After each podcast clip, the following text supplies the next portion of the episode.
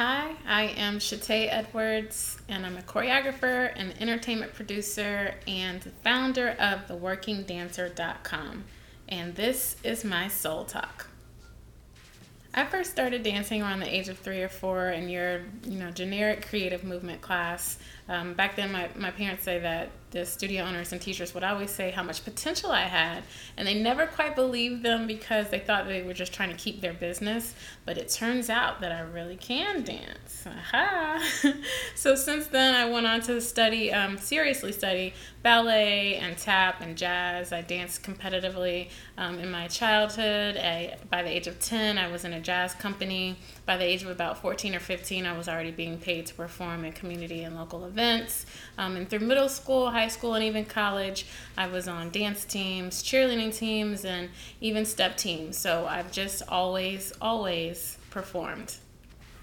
I first knew I wanted to pursue dance as a career after college. So I had gone to college studying something completely uh, different and unrelated to dance because I didn't know that I could have the type of career that I ended up having. I only knew ballet companies or modern companies, and I knew that that wasn't for me.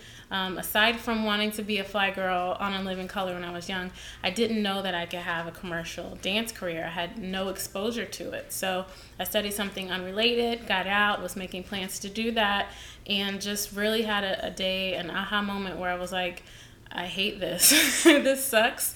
I don't want to do it. I want to be happy. I want to really enjoy what I do for a living. If I'm going to have to spend the majority of my day every day doing something, I want to enjoy it. So I happened to be watching a, an award show one day and um, saw performers and entertainers on stage, and a light bulb went off, and I was like, that's when I knew I want to perform for a living. And um, I packed up my bags and moved to LA, and the rest is history. My biggest challenges have been one, uh, figuring out how to get started. So, since I didn't have any exposure and no mentors or nothing to kind of guide me in the right direction when I first got to LA, I didn't really know where to start. I didn't know how to play the game. I didn't know um, what I was supposed to do, the system, the rules.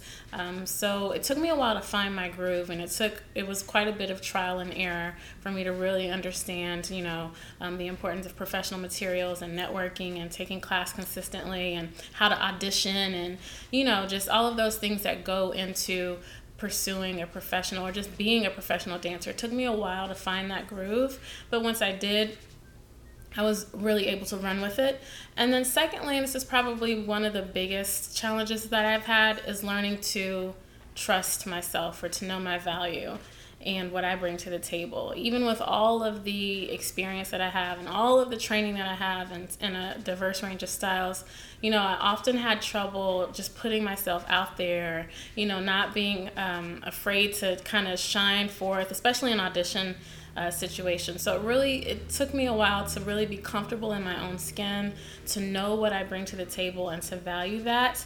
And um, I'm glad that I have and I'm glad I finally finally found that place, but that's definitely been one of my biggest challenges.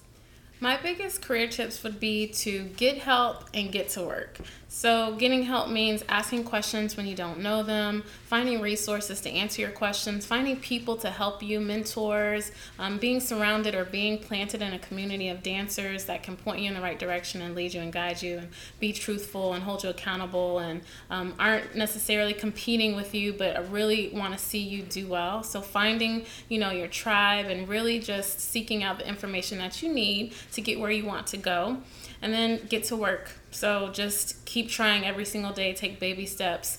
Um, it's really a difficult career path to follow because there is no set path. You have to create your own. Um, but definitely don't give up. There's tons of rejection.